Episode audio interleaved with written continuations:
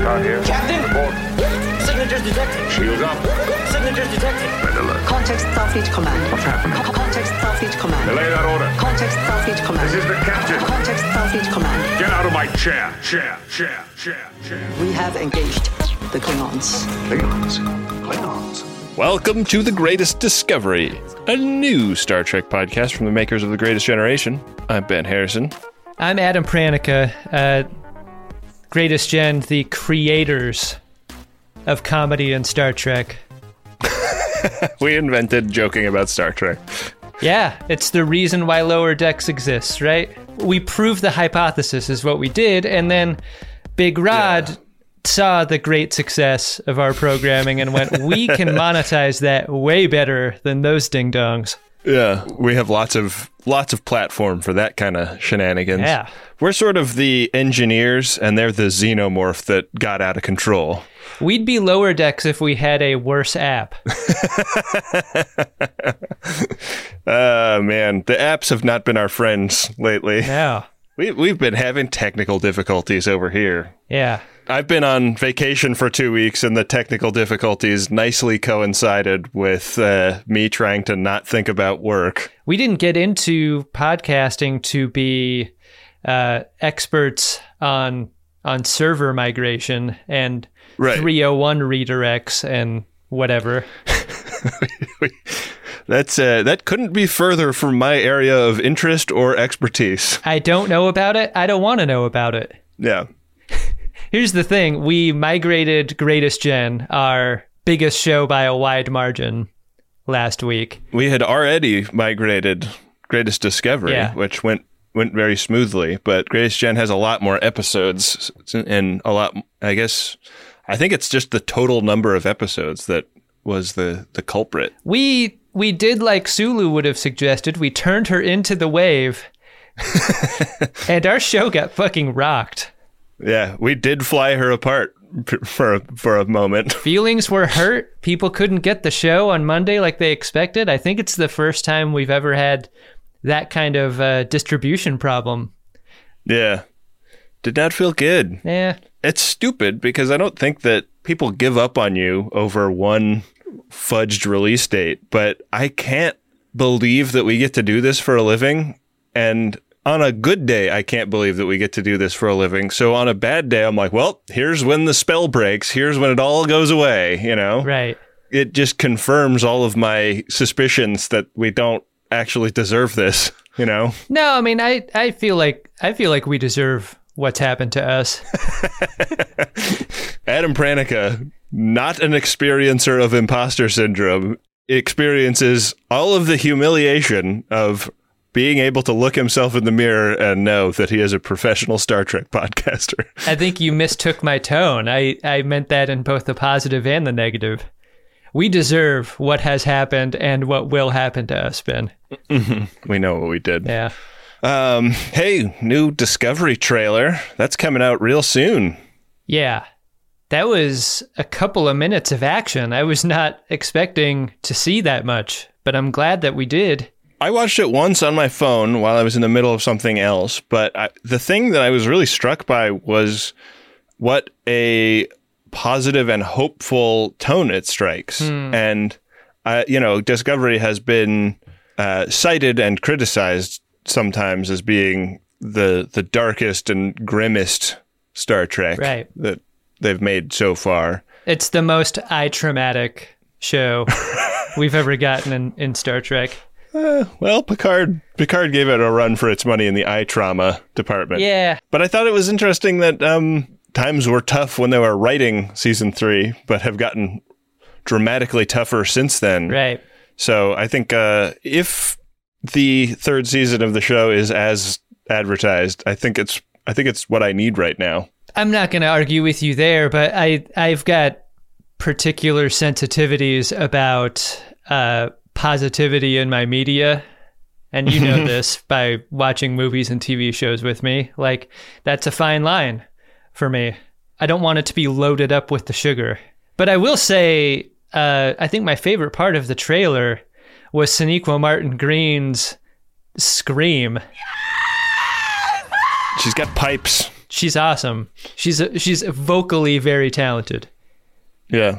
It's pretty amazing to see the disco like belly flopped on a planet surface too. Yeah, not a great track record in Star Trek for uh, ships surviving planetary landings, right? Uh, Voyager has like landing gear, Yeah? and you you see that a few times in Voyager where they'll set her down for a while, Really? and uh, it's really it's really fun to see the the ship just like sitting on the ground. but uh, th- that doesn't look like what happened with Disco in this trailer. no, it looks like it crashes and they and they get her back up again, right? Yeah, will be interesting to see how they do that. Well, let's hope this planet that we landed on has like trilithium or whatever. I'm pumped. I mean, that's uh, what is that? Six weeks away because we're at the halfway point of Star Trek Lower Decks right now with the fifth episode. Ben, kind of, kind of remarkable that we're here already. we we've just crossed into the back half of of lower decks. That's that's what I meant. Yeah. Let's proceed with the show, Ben. Star Trek Lower Decks, Season 1, Episode 6 Terminal Provocations. The cold open is substantially the trailer from the last episode for this episode. Yeah, I mean, it's uh, it really saves the work. It's like the the kind of cold open you get in an episode of Cheers or whatever where it's just a little vignette that's like barely related to the episode at all, but Yeah. but may like, you know, may include the special guest star just for funsies. What's Ransom even doing down in the lower decks area where the bunks are? Is he is he down there like looking for action in, a, Oh, in a sexual way? Uh, he does not find it. He finds it in an action way. He sees the group arguing about the warp engine sounds. Are we doing the engine sounds? I know that uh, you can find all these on, on, you know, you can find 10 hours of Enterprise D engine room Yeah. on YouTube to just set as as background ambience. I think Ransom really overreacts here. It's a well-known phenomenon that people like a little pink noise. I kickstarted a white noise machine many years ago uh, that was specifically like analog. Like it's not an electronic noisemaker, it's a fan inside of a housing that makes the white noise. And it's something. It's not playing an MP3 of a fan. No, and you've seen me travel with it before. Like when we go out on tour, it's something I bring to every room I stay in. So every room that I stay in sounds like any other room. It's really helped me sleep a lot. And it makes me wonder why that's not a product for Star Trek fans. A little warp core that actually has the lights and stuff. Give me the white noise machine warp core to stick on my nightstand uh, when I'm traveling again. Do we have to think of all this shit? What the fuck? We come up with the best licensed product ideas, and every time I've reached out about licensing a product idea, they just don't even answer. Star Trek's like, cool. We'll just we'll just take the idea of comedy in Star Trek, and you can just work with the rest. You will enjoy your table scraps, you little freak. Gotta say, when Ransom takes Boimler to the ground like a cop, it doesn't feel good to watch that. No. It kind of took the comedy out of the moment for me. I'm not overly sensitive, uh, virtue signal simp asshole guy. Like, I actually saw the visual and I was like, ah. Yeah. Well, how do you how do you do that interaction in a in a better way? I wonder. I mean, this is a cartoon, so Yeah. he could have shot him and and everybody turns and where Boimler was, there's just some mashed potatoes with a whisk sticking out of it. that would be a nice sight gag, you know? right, that would be Low great. stakes. That's that's the that's the advantage of a cartoon. Everyone knows you can't fire an unauthorized phaser aboard a starship, but what my theory presupposes is is Ransom's phaser an authorized phaser? Hmm. I mean, he is the first officer. Yeah. What's he doing walking around with a phaser? Even. Did he have a cat basket or did he like pull it out of a wall panel? I don't think he pulled it out of a wall panel. He just had it on his person. He had it keistered. Yeah. Um, one of the characters in the in this scene is Fletcher. This is our first encounter with uh, this character in the episode, but he does become a fairly central character to the episode. Uh, the Cerritos is trying to defend some Starfleet detritus from Drookmani scavengers. Uh, J.G. Hertzler voicing the captain of the Drookmani ship. Poor J.G. Hertzler uh, just can't seem to be cast as a character with two eyes anymore. it felt to me like he was having a really fun time making this character because it's it's definitely not Martok. It's like a way crazier guy. I love the way that they throw around profanity on this show. Yeah, And I think this is the first episode where we really get a fuck you. Like a Yeah. real crisp fuck you from JG Hertzler, I think is a delight. We can talk this out. You. We've gone to Star Trek Las Vegas a couple of times now. I've never paid for uh, like a an autograph or anything, but I would pay JG Hertzler fifty bucks to to tell me to go fuck myself. Oh, yeah. You know, No question. he could tell us both to fuck off, and Rob's film it. Ben, put your wallet away. I've got this one.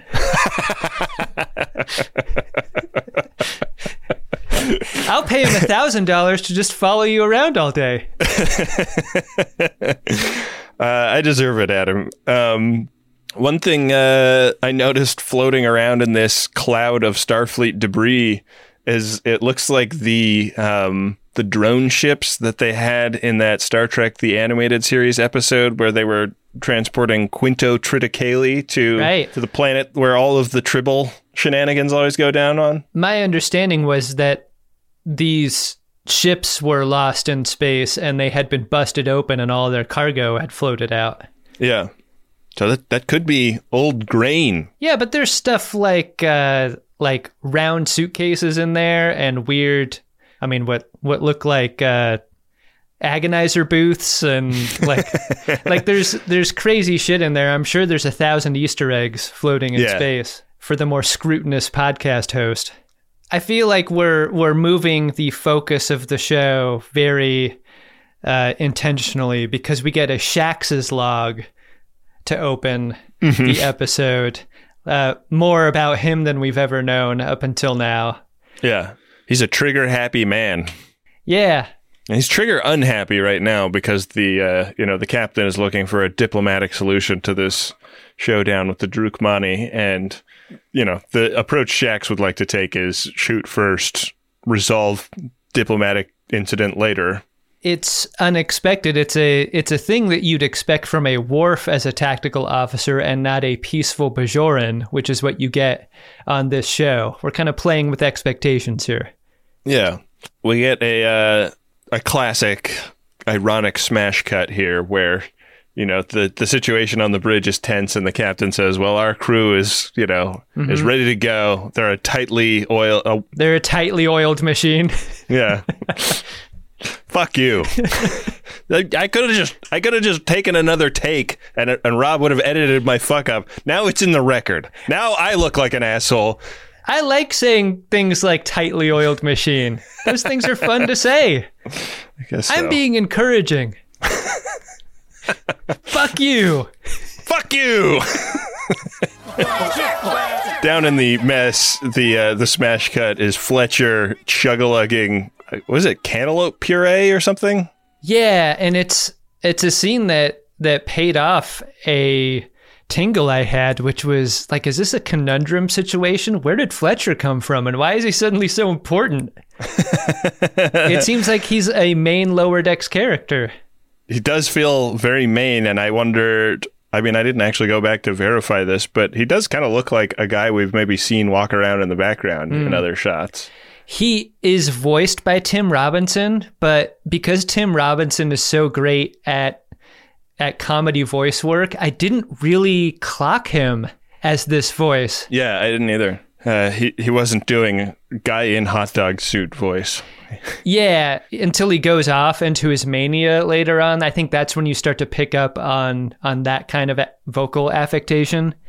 yeah But most of the time, he plays it pretty straight, and and he's really good at that.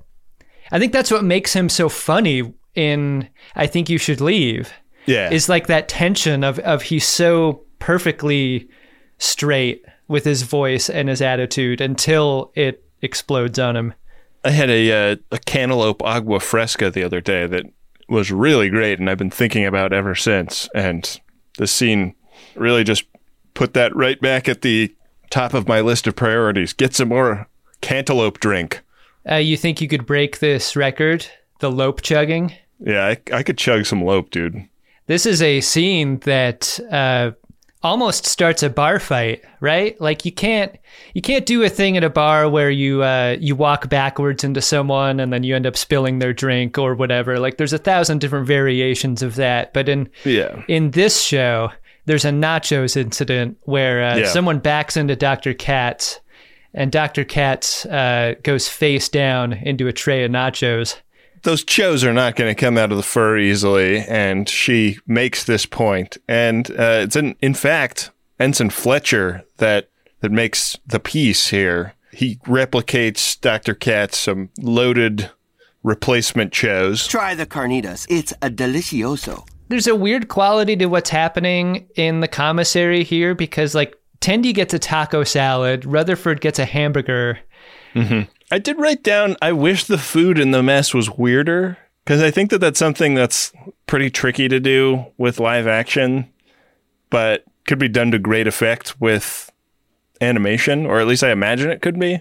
I haven't seen them go that weird with food on this show yet. There's a really subtle thing happening with the character building that I almost wonder if I'm imagining, which is like, let's say it is Mexican Food Day and everyone's enjoying the nachos and the taco salad. Wouldn't Rutherford be the guy to order off the American part of the of the Mexican restaurant menu and get the hot dog or the hamburger? Like he is that kind of person.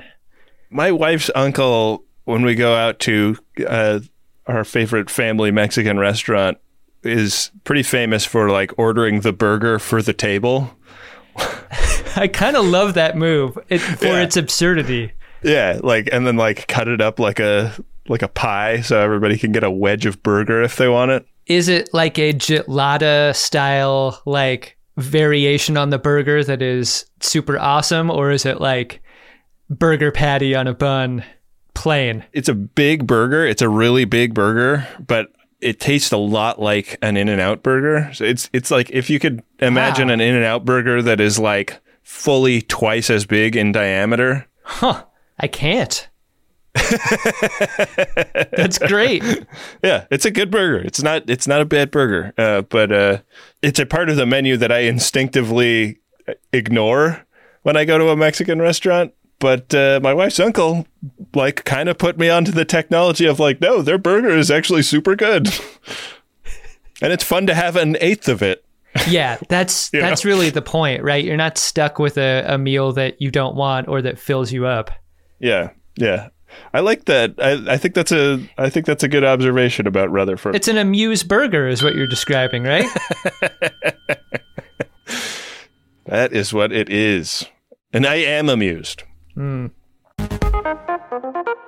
They start talking about Ensign Fletcher. Uh, he and Boimler were at the academy together, and uh, Fletcher has kind of this rep as being a natural peacemaker. He's a he's a real asset to Starfleet.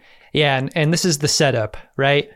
He's kind of the uh, the starry-eyed true believer of the goodness of the Starfleet officer inherent, and uh, and this is what's going to allow later for the big letdown. That's uh, our A story, and our B story is uh, Tendi being worried about this uh, cloud of debris that they're in, and uh, she's worried that uh, she may have to do a spacewalk as part of uh, her duties uh, on this mission, and becomes super nervous because there was some kind of clerical error at the academy, and she never actually passed a spacewalking course. You know, and you've taken like a scuba course, you know that's not something you just you just go do. You know. It's also a thing that uh, that you don't bring up. You know, if you're going to get passed, why say anything to uh, to cause you not to pass? Yeah. She's no dummy. Rutherford's got a, uh, a a training program that he's been working on, and uh, invites her to the holodeck to uh, to check it out. So that's uh that's our B storyline, and uh, Wouldn't you know it, Adam? We've got an A story and a B story that are about uh, virtual characters that go haywire. Right. We get kind of a nostalgia runner here of all the characters we've met on Star Trek via holodeck, which brings up an interesting point, I think, in that Lower Deck seems to be the only Star Trek show that uses holodeck for Star Trek. Every other Star Trek show seems to use it for playing that game of who would you like to have dinner with? Uh, only dead Right. and I think it's a very intentional thing that Star Trek does. Like they'd never do that exhibit style. I heard you like Star Trek, so we're going to put Star Trek in your Star Trek. No one uses the holodeck for that, except for Boimler or what happens here. that episode of uh, TNG where they make the original Enterprise bridge in the holodeck and Scotty goes in and it's like an incredibly special moment. Yeah, and I wonder if a big reason for how special it was is that it's Star Trek inside Star Trek. Or Yeah. and by saying that, I don't even mean like mocking up Enterprise specific scenes and people inside. I mean anything having to do with space or or the time or location that they're in. You just never see it on the holodeck. Except if Geordi's trying to fuck Leah Brahms or something. Or her warp core. right. Maintain heading. It'd be fun to see somebody do like a lightsaber fight in the holodeck. I wonder if it's too tantalizing of an edge case. Like it's a slippery slope into uh, Leah Brahms's warp core, right? The uh, the work that uh, Boimler, Mariner, and Fletcher are doing is something to do with uh, swapping isolinear chips out of cores. No one wants to be working right now because they're going to miss the big concert. Yeah, the Chu Chu dance is coming up in the mess hall, and uh, Boimler and Mariner are particularly psyched about it. I mean, the the Chu Chu dance sounds dope as hell. Anytime the Zebulon sisters come to town, that's just an automatic buy your ticket and go situation. Right. It's like kind of the opposite of if the Greatest Generation goes on tour. It's like a, which is more of like, eh, well, you know, if we're free that night. If it's the Zebulon sisters, it's like, I will fucking pay a thousand dollars for scalp tickets. Right. Chu Chu is is like the 24th century WAP. Uh, Fletcher does them a super solid, and he uh, he offers to to finish their work on their behalf. So they go put on their homemade T-shirts. Uh, I mean, the Zebulon sisters were probably pissed because that's like a merch sales opportunity that they aren't going to have, right? Potentially, but uh, we never see the official Chu Chu shirts. Uh, Right. as opposed to the the homemade ones. I mean, when you and I go out and do shows, uh, the the homemade shirts are the most fun. That's true. That's true. I've got a couple of homemade shirts that f- folks have given me over the years. I love them. I did a very sad, nostalgic uh, look back into tour photos this week. I don't know what inspired me to go down this hole, but like I, I think I just looked at the hashtag greatest Gen Con and I just flipped and flipped and flipped Wow. and it was like years of of viewer photos and uh, pictures of us on stage and pictures of us wearing Yeah. fan made shirts and it was fun to see like how we slowly learned how to dress for tour. I stopped I stopped dressing like I was going to a meeting. and I started dressing more like I was going to a meeting. Yeah, we really diverged in styles, which was great. Yeah. We we found our way. And now that part of our lives are over. the glasses of tequila soda get bigger and bigger. It's true. It's so bubbly and cloying and happy. Boimler and Mariner go to this show, and Fletcher takes over, and we cut over to the holodeck where we meet Rutherford's creation. Uh, we get to experience his programming personally, and uh, and he's made Badgie. Badgie is sort of the clippy of training for a Starfleet thing. I wonder if they ever thought about uh, making Pippi, and if that would have been too close to Clippy in in name. Yeah, I mean, I like I like Badgie a lot. It's kind of he he is an an interesting midpoint between Clippy and Mister DNA. I feel like, Yeah, and I think Jack McBrayer is like a brilliant stroke of casting. I absolutely agree. The design looks stupid, but it is smart because I love how uh, how Badgie's mouth is asymmetrical, like the bottom part of the badge. Yeah, I think that's neat. I love how the status bar is his mouth as things happen. It's really cool. Yeah. he is not well designed software in uh, in the world of this show. They tell him that they need spacewalk training, and that progress bar creeps across, and uh, Rutherford and Tendi start their their training, and the you know the camera pushes in on Badgie, and you you realize that Badgie may not be all good. Well, Badgie's pissed because Rutherford kicked him in the badge balls to to get his his taskbar to move. Yeah, Badgie has uh, some things in common with uh, with Moriarty in that he he kind of resents being a holodeck character. After the Zebulon sisters show, Mariner and Boymes uh, go back to work and find Fletcher on the ground. Uh, and Fletcher tells them the tale of woe about being shot while on the job. I suspected uh, ransom right away. Right. You know, you don't you don't see Ransom fire a phaser in that first scene, but having placed it in his hand, he's like the person your your mind goes to. Right.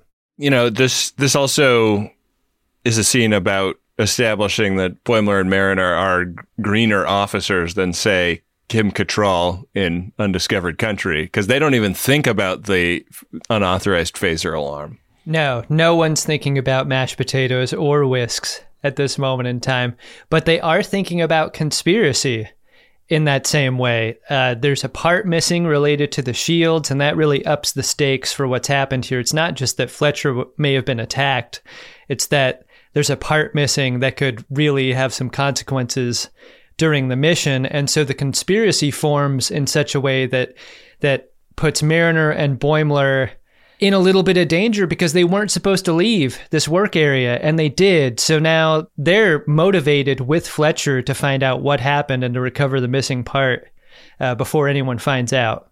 Because it's all their heads. It's not just Fletcher's fault. Right. So they're gonna they're gonna help him find this. Their thoughts immediately go to Delta Shift. I mean, we we figured Ransom would have read the Jellico book of shifts, right? Right. Four shift rotation on the Cerritos. Delta shift. I think four shift sounds like a nice amount of rotation. I agree. You know. Oh, damn. This must be the beta shift's version of a badass. All the Delta shift crew people have mean eyebrows.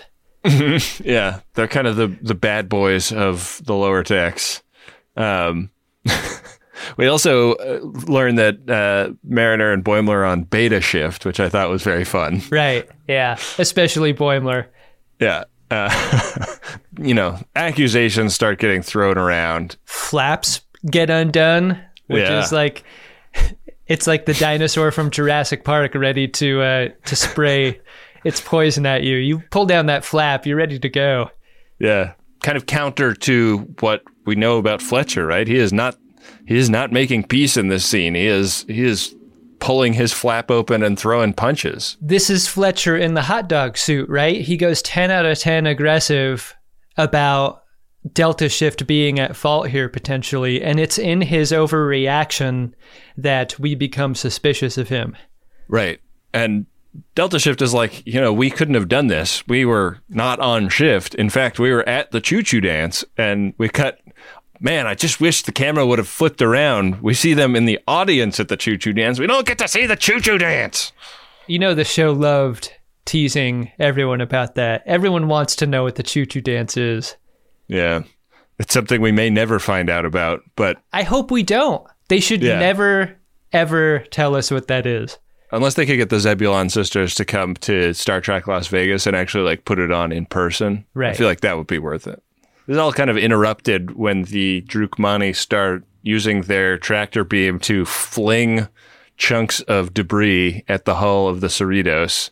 And uh, up on the bridge, they're like, you know, they initially think maybe they're being fired on, but the Drookmani's ship is not armed.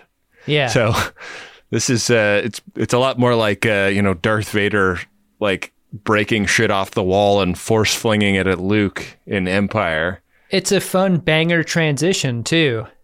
It's a it's an elegant way to get around the different storylines. Yeah, and uh, this plays into our A story because the part that's missing is a uh, is a backup of a backup of a system that helps rebuild the shields when they are under attack. So sooner or later, enough bangers will get dropped on the Cerritos that the the fact that the part is missing is going to be you know something that even the captain knows about, and that kind of steps up the the tension here for the the lower decks crew. One of the consequences of these bangers is that non-essential power is turned off and reallocated, and that includes holodeck safety protocols, which is insane. Like anyone anyone who is in a working holodeck during an emergency, those safety protocols should be one of the last things that gets turned off, like like life support systems. Yeah, What about the lysine contingency? We could put that into effect. we see some like wharf lightning ripple through the holodeck, and we see Badgie realize that he has changed. He's gone from being a put upon servant of Rutherford to actually having some power in this dynamic. And that uh, you know he like bites a hole in in Rutherford's suit. When Badgie turns feral, it made me think that when the safety protocols were turned off, these were feelings that he's always had. And with the safety off, like it's it's just it grants the ability to act on them. And it wasn't that it was the banger or the lightning that conjured this in him. No, it's it's when your dog realizes that his leash is disconnected from his collar and he can Right. run like a maniac. This is uh, this is an example of like Rutherford being good enough to do his job, but not great enough to be special as a programmer or an officer in Starfleet, right? Like, Right. like he's close enough to do something interesting, but that's also what makes what he does dangerous. Yeah. Well, and, and he admits that Badgie is not done. Like he's Right. this is the beta version of this beta's software. Rutherford does kind of like self defense program changes, right? Like he changes where they're at into Bajoran Marketplace.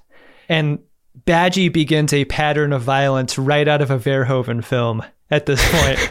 like he is absolutely tearing through the marketplace. And by that I don't mean like the vegetables for sale or No. or the or the street proselytizers. He's like he's ripping people in two. He is shooting people in the dick. Yeah.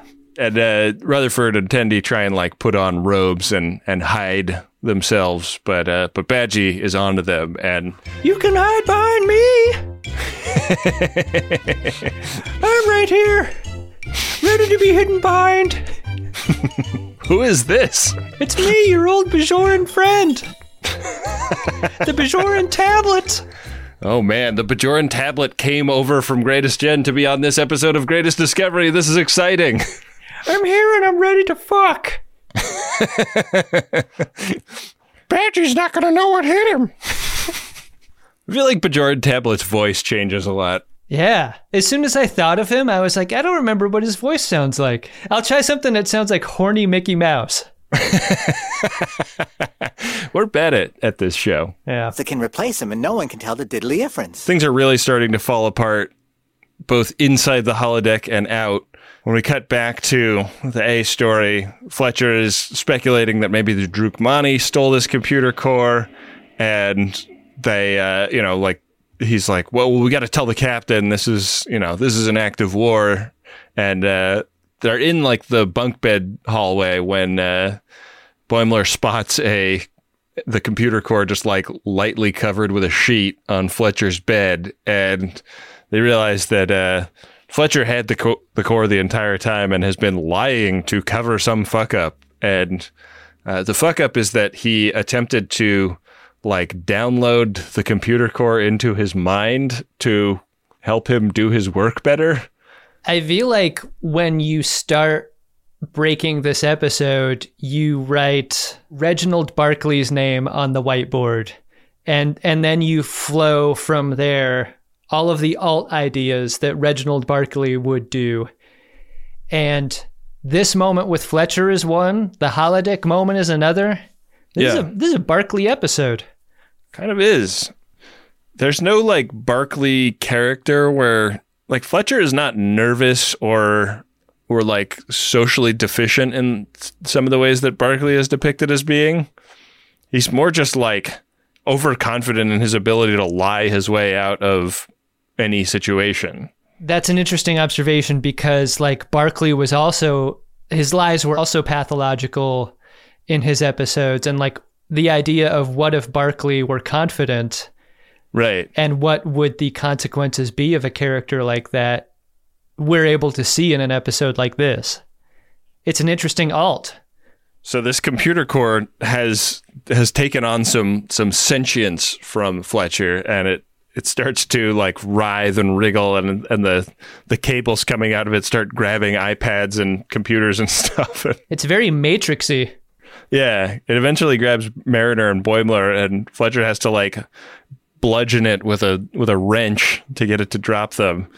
But he's like, you know, he he goes from like feeling guilt and like crying and being sorry for himself to like pointing his finger at them and accusing them of, you know, of being like bad as bad or worse than him.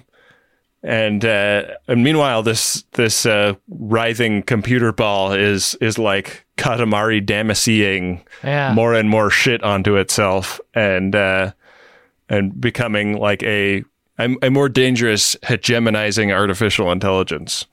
didn't TNG really work with uh, empathy so much more in its characters? Like, we understand from Fletcher's admission and his actions here that he is not someone for whom we should be rooting for redemption, right? Yeah. He's a bad person who deserves what's coming to him, and that is a very unusual feeling for a Star Trek show and and to direct toward a Starfleet officer. Yeah, I agree. I think um, the the mechanics of it are fucked are fucked up in a very fun lower decks way. Like how how people are punished on this show. How- Yeah. like like the Aristotelian math of punishment is uh, uh, is in play here in a way that is not in TNG. Like like those who defy the gods in TNG are not then you know pilloried or made to suffer.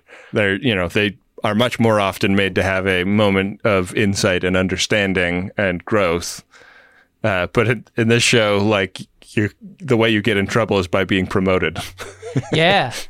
Yeah, every time. So Badgie is chasing Rutherford and Tendi up the stairs to this Bajoran temple, where there's a moment between them, between Rutherford and Tendi, I mean, where they admit that they've been doing things to impress each other the whole time. But it doesn't reach the level of romantic epiphany that I think weaker shows would have taken advantage of in this exact moment. There's definitely a will they won't they thing happening with them but it doesn't feel like sam and diane level. It's not it's not like the only thing about them. Rutherford, uh, I don't know if it's here or if it's later in the episode, like admits that he does all of these things to impress her because, like, look at how cute she is. yeah. There's a very chaste attraction between them that that does not rise to the level of romantic attraction ever, like up to this point. by rutherford being decidedly unlecherous it uh it changes the dynamic of that It's, I mean, you could argue that Boims is the most sexual character on the show at this point, right? he's the only one that's had a steady girlfriend Yeah. He's the only one who's hung dong. So uh, Rutherford and Tendi realize that the uh, you know Badgie is constrained by the same physics that they're constrained by, which is not as designed in the program. But if that's true, they can you know, they still have control over like what environment is running for for Badgie to be guiding them in. So they change it to Ice Planet. They should have changed to Car Wrecking Yard Planet with those magnet cranes. Oh, but is a is a Starfleet badge made out of a ferrous metal? Uh, I think it's made out of gold, right? that is such a Star Trek convention Q and A question for like the Okudas. Yeah. I can't answer that question, and I won't. So Fletcher is like proposing different lies they could pull to try and uh, explain away why this terrifying computer monster is ripping up the ship. He suggests that they blame it on a on a Q. It's not going to work. Come on, Fletcher, give me a fucking break. They like wrap it in a blanket. Yeah, But but it but as you were describing, like it's Katamari Damacy-ing itself as they blanket it through the hallway. Like it's just Yeah. it's tearing shit off of the walls and getting bigger, like too big for the blanket is what it's becoming. And so and they realize like Fletcher is not helping. Like all he is doing is is like coming up with ideas for how they can cover for this. yeah, And what they need to do is solve the problem, not not figure out what the spin is going to be after they solve it. So they tie him up. They're trying to get this thing to the transporter room so that they could beam it into space. And they realize they're just going to have to they're just going to have to blow it out an airlock.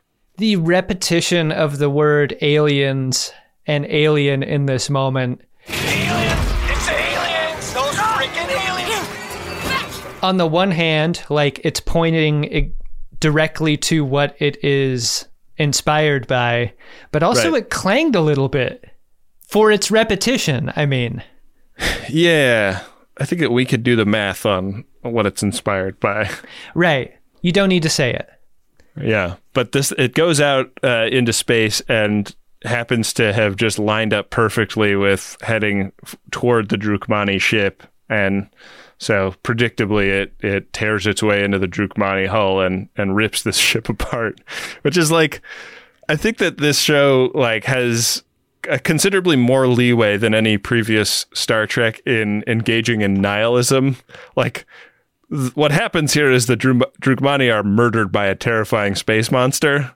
Like I didn't get the sense that their ship was destroyed and all of them were dead. That's what you're you're grasping? Yeah, I mean you see like you see like an explosion come out of it. I think the way the explosion looks makes their ship look like a head and like a bullet blowing its brains out. Right. And I I interpret that as the as the crew is dead. Yeah. Like like the Drookmani are clearly assholes, but like a live action Star Trek can't have somebody getting, you know, a ship full of people getting killed just because they're jerks, you know? And I think this show like can get away with that sometimes. I'm not sure if it totally works in this instance, but Wow. I, I have to admit I didn't consider it that way. I I leaned into its nihilism and I enjoyed it. Um, speaking of nihilism, uh, you know, Badgie and Rutherford get in like a knockdown, drag out fist fight with, you know, stabbing and blood and punches to the face, and eventually Badgie's neck being snapped by Rutherford. This show knows what a mercy kill looks like. Like it's watched of mice and men, for example. like and when Rutherford when Rutherford and Badgie's relationship ascends to father and son, like Yeah. right at the apex of the fight is Right. when is when like they really lean into this the most and then for rutherford to mercifully kill him at the end was tonally really funny to me really great job Yeah. The design of that character is is is really well considered and the and the way that twist looks is like it's not a humanoid character and yet you know exactly what that did internally to Badgie. you know? Uh, yeah badgie may or may not be uh, ferrous metal but uh, whatever whatever it is inside badgie that supports its life has been broken I'm back to being the only floating bug-eyed character in the show. No amount of glue could put Badgie back together. There, I found the voice. We both did. I had a little bit of a cold earlier. but now I'm back. Don't worry, we're professionals. We know what we're doing. Does it count as necrophilia if Badgie was never a human being? Let's find out. So Fletcher gets his comeuppance. He's promoted to LT and uh, transferred to the Titan. The toughest, fastest, most powerful ship Starfleet has ever put into service. And then we get like a cut to six weeks later, and on FaceTime, he's back down to ensign and reporting that he's been fired from Starfleet. so uh, Fletcher, no longer an issue, no longer a character on the show, even. I'd like to follow up with him though. Like if if they could write him into future episodes as like a guy who used to be in Starfleet that we meet, that would be real fun, I think. The Starfleet washout, yeah. Yeah. I love how they kind of, in a way, Ben, they blew Fletcher out of the Starfleet airlock, didn't they? Mm, Yeah. really makes you think. Uh, The the very very end, the end end, Boims and Mariner uh, restate their affection for each other before running off to the captain's yacht. They got the keys to the yacht, man, and it's got a little, uh, it's got a fuzzy. Like a monkey paw or a rabbit's foot. I mean, it's a tribble, right? Is is it not a is not a tribble keychain? Is it a mini trib? Maybe. I think after having a negative experience with tribbles, you wouldn't want anything that looked like a little tribble around you. Yeah, you wouldn't want to be like, ah, tribble. Oh, Yeah. God. It's like putting a cucumber down next to a cat.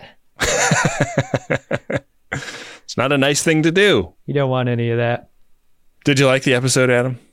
Yeah, I like thinking about Starfleet officers as chaos agents instead of mm-hmm. Starfleet officers dealing with external chaos agents because, and I think we've had a couple of, of examples of this in TNG and fewer episodes in DS9. And I'm thinking of a guy like Cal Hudson where you're used to trusting anyone wearing the uniform. There's Yeah. such a combination between uniform and person, you can't separate them. And so when Fletcher ends up revealing himself to be the chaos agent in uniform, it's exhilarating to experience what happens as a result because there's so much damage you can do with that baseline level of trust. And Mariner and Boimler give him chance after chance, like well past the danger zone is reached with Fletcher. They they tie him up at the very last moment. They really give a Sisko amount of leeway to Fletcher. Right. I love the line that Mariner had that said, I only break dumb rules so I can do a better job. This is what she says to the Delta shift people. yeah. And like that Star Trek, that's totally Star Trek right there in one single line. Totally. My favorite part of the episode, though, my biggest laugh, is when Dr. Cat starts yelling about about transferring them to Starbase 80. There is a mm-hmm. there's a background voice that says, "Damn, Starbase 80." that was the biggest laugh for me in the whole episode. That I love that part, and I love playing with stuff like that. There's a lot to enjoy in the background of the show. Yeah. Uh, every episode I feel like has a moment like that. What about you, Ben? Did you like it? It is not my favorite episode of this show so far. I'd say maybe, maybe I think the weakest show episode of Lower Decks so far. It seemed it seemed like they were kind of telling two of the same story in parallel and not realizing it almost. Hmm. And I'm sure that they realized. It it just didn't seem like they interplayed in a wa- way that felt a little underbaked to me. Um, there's still good jokes and good sight gags, and it's like it's not. I wouldn't say it's a bad episode. I just didn't think it was like the best. There's a there's a little bit of a math, isn't there, between how those stories are related, where you either want to really relate them or not relate them at all, and to Yeah. medium relate them can create a, a sort of feeling that you're describing. I think. Yeah, yeah, and uh, I it's something that we encounter occasionally in you know in our watch throughs of TNG and Deep Space Nine, where they'll have concurrent storylines that seem like they should have something to do with each other and don't, and it's it's a weird feeling. It's like it's hard to interpret what's going on there. Um, but you know what's easy to interpret, Adam, is uh, our priority one inbox. You want to check those bad boys out? On my way there. Priority one message from Starfleet coming in on secured channel. We got a couple of P1s here, Adam. Nice to see the Jumbotron calendar fill up for the greatest discovery. Yeah, for a moment it was empty. It was empty for a moment. I was I, I thought people had abandoned us, but uh but here we are. I've abandoned my show. This one is from Fraser, Brunk, and Dingman from the TGD group on FB, and it's to Ben and Adam. I didn't know there was a greatest discovery group on Facebook. Good job. Give me all the Facebook groups associated with our show, like a resistance group inside Facebook. That's what I'm considering them from now on. Yeah, right. Uh, it goes like this. What this post presupposes is we're addicts. All Facebook FOD gather at TGG and TGD to praise Ben and Adam, but they aren't there to hear our prayers like an empty dark orb from the temple. Ben and Adam deleted Facebook like Kevin deleting the Husnock, but like Edward Larkin alone in the lab with a tribble, we just can't stop. Oh man, this almost feels like a cry for help.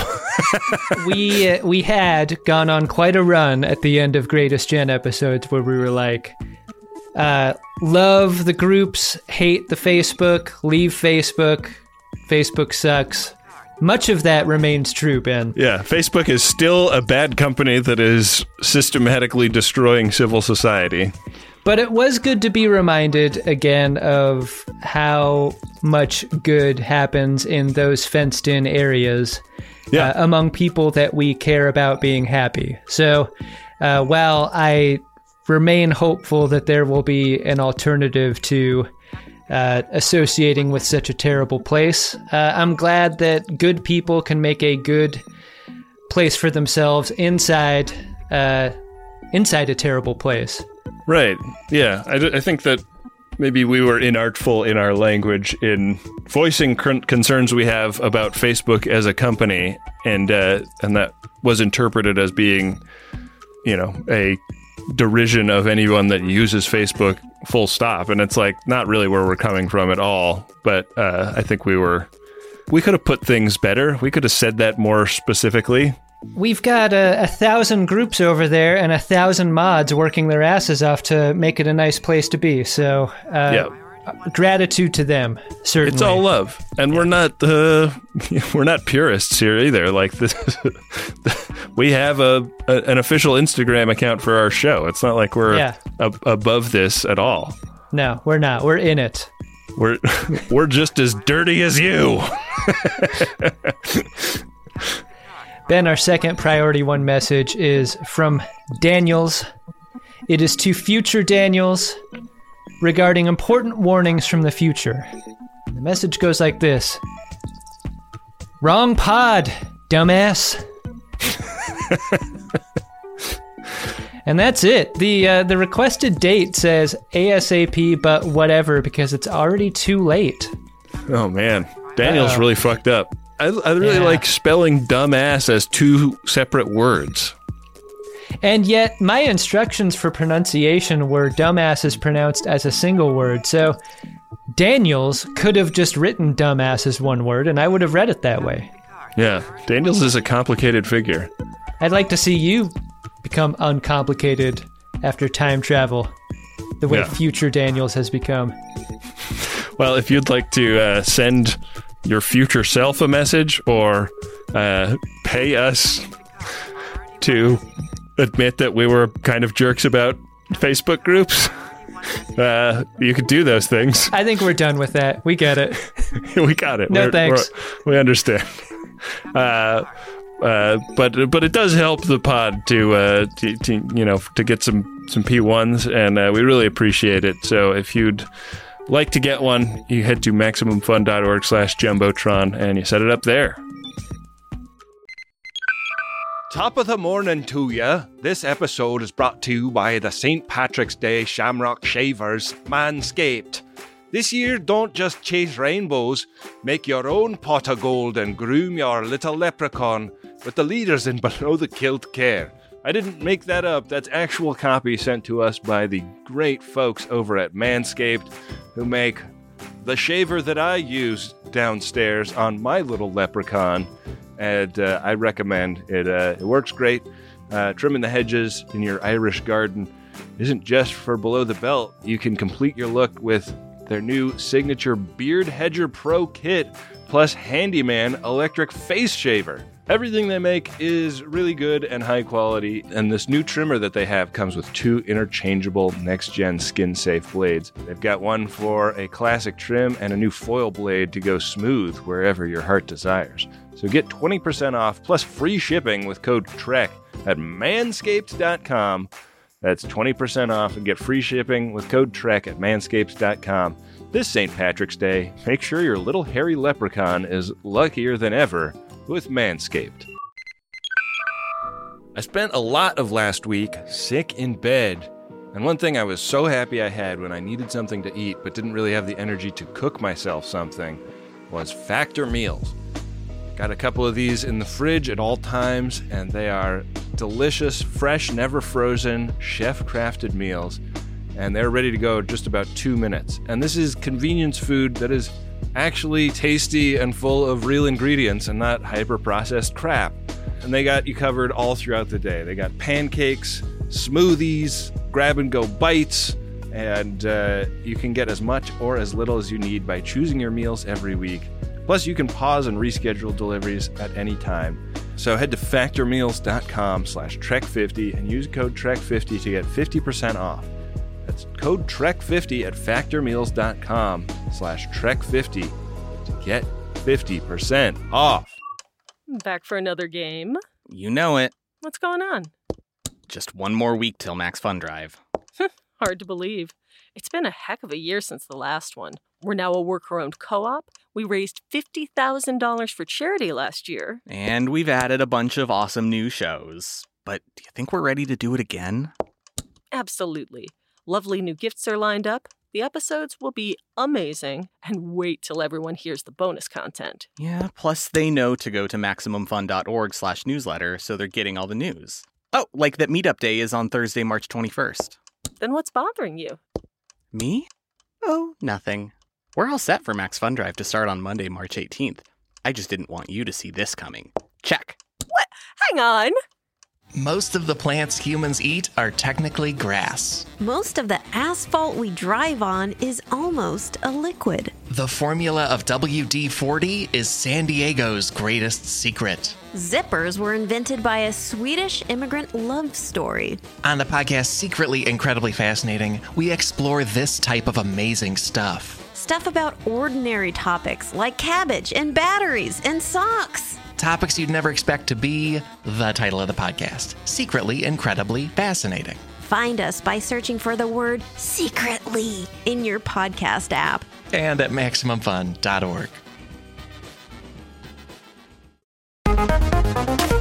Hey, Ben. What's that, Adam? Did you discover yourself an Edward Larkin? Boy, um, I saw I was on our Reddit sub right before I got on here, and there was somebody proposing that the Edward Larkin on this show be renamed for Fletcher. Wow. Which I don't agree with at all. I don't think that Fletcher is having the most fun. I don't think that I don't think that Fletcher has the same energy as what we're looking for with an Edward Larkin. You know what I think does? That totally outlandish decision, game time decision to add a third Chu to the Chu Chu dance. The Zebulon sisters are my Edward Larkin for this wow. episode. So insane. Crazy. They added a third Chu.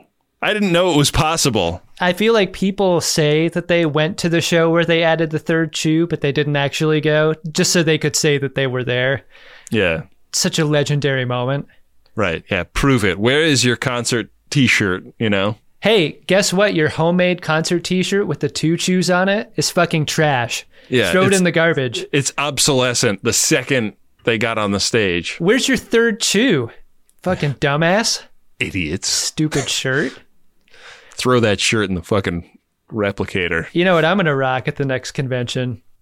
Uh, Chu Chu on the front, and then someone's gonna try to get in my face about double Chu. I'm turning it around. Third Chu on the back. All right. Are you gonna do? Are you gonna do it like lower back tattoo, like area where it's like? Oh yeah, that's where that belongs. yeah, follow Uh, follow that for a good time. Yeah.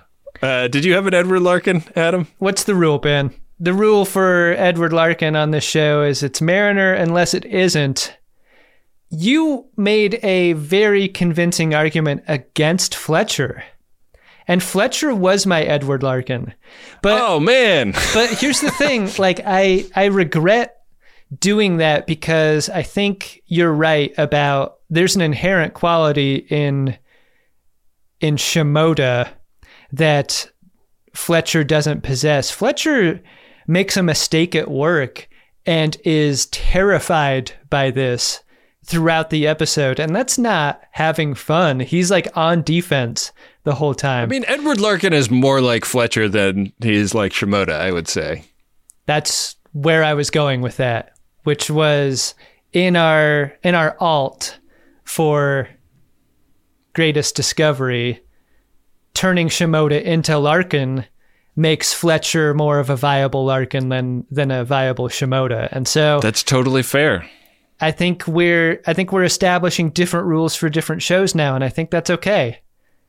Wow. Uh, the, the cosmology of the Uxbridge Shimoda family of products got a lot more sophisticated today. I think there are room for more Shimoda like figures on lower decks and Star Trek Discovery, and I know we'll be there to uh, to tag them as Yeah. such.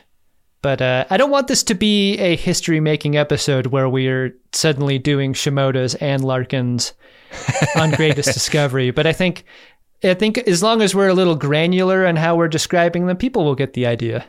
Yeah, I I will confess that you know when I when I sit down for a to watch an episode of this show with my notebook and I write down notes, I always put a spot at the top of my page for my Edward Larkin when I find it, and I have not written one down ahead of time for this show on a single episode. I've I've always uh, either forgotten to or not thought about it until we're sitting here recording the podcast talking about it, which is something that like I always have it thought up and rationalized for Greatest Gen, and it's been it's been very hard for me to do that for great the lower decks episodes of Greatest Discovery for some reason.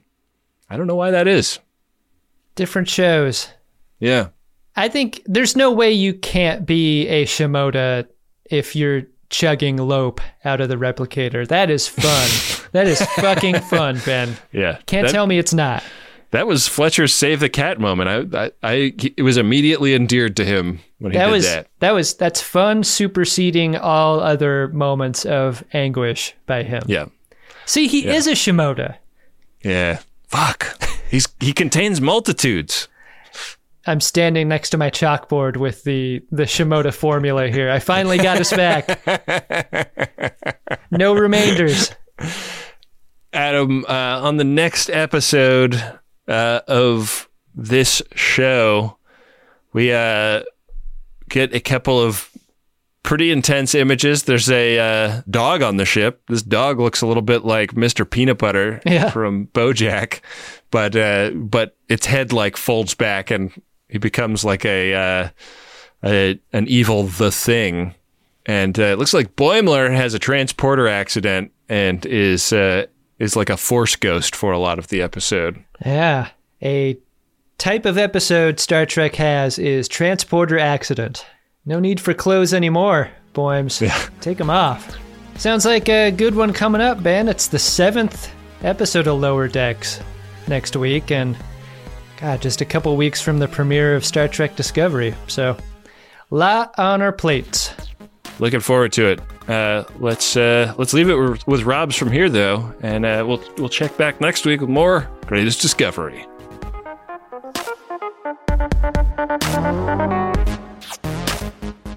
The Greatest Discovery is a Maximum Fun podcast hosted by Adam Pranica and Ben Harrison. This podcast is produced by me, Rob Schulte. Our theme music is by Adam Ragusea, who has an amazing cooking channel on YouTube that you should all go check out.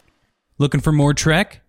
Why don't you discover some new episodes in our back catalog? We've covered Star Trek comic books, we've covered the animated series, or you can just re listen to all of our Star Trek Discovery episodes in preparation for the third season. And don't forget, you can now follow us on Twitter and Instagram under the handles Greatest Trek. Those accounts are ran by the great card daddy Bill Tilley. Thanks, Bill. And thanks for listening. We'll see you next week with another episode of The Greatest Discovery.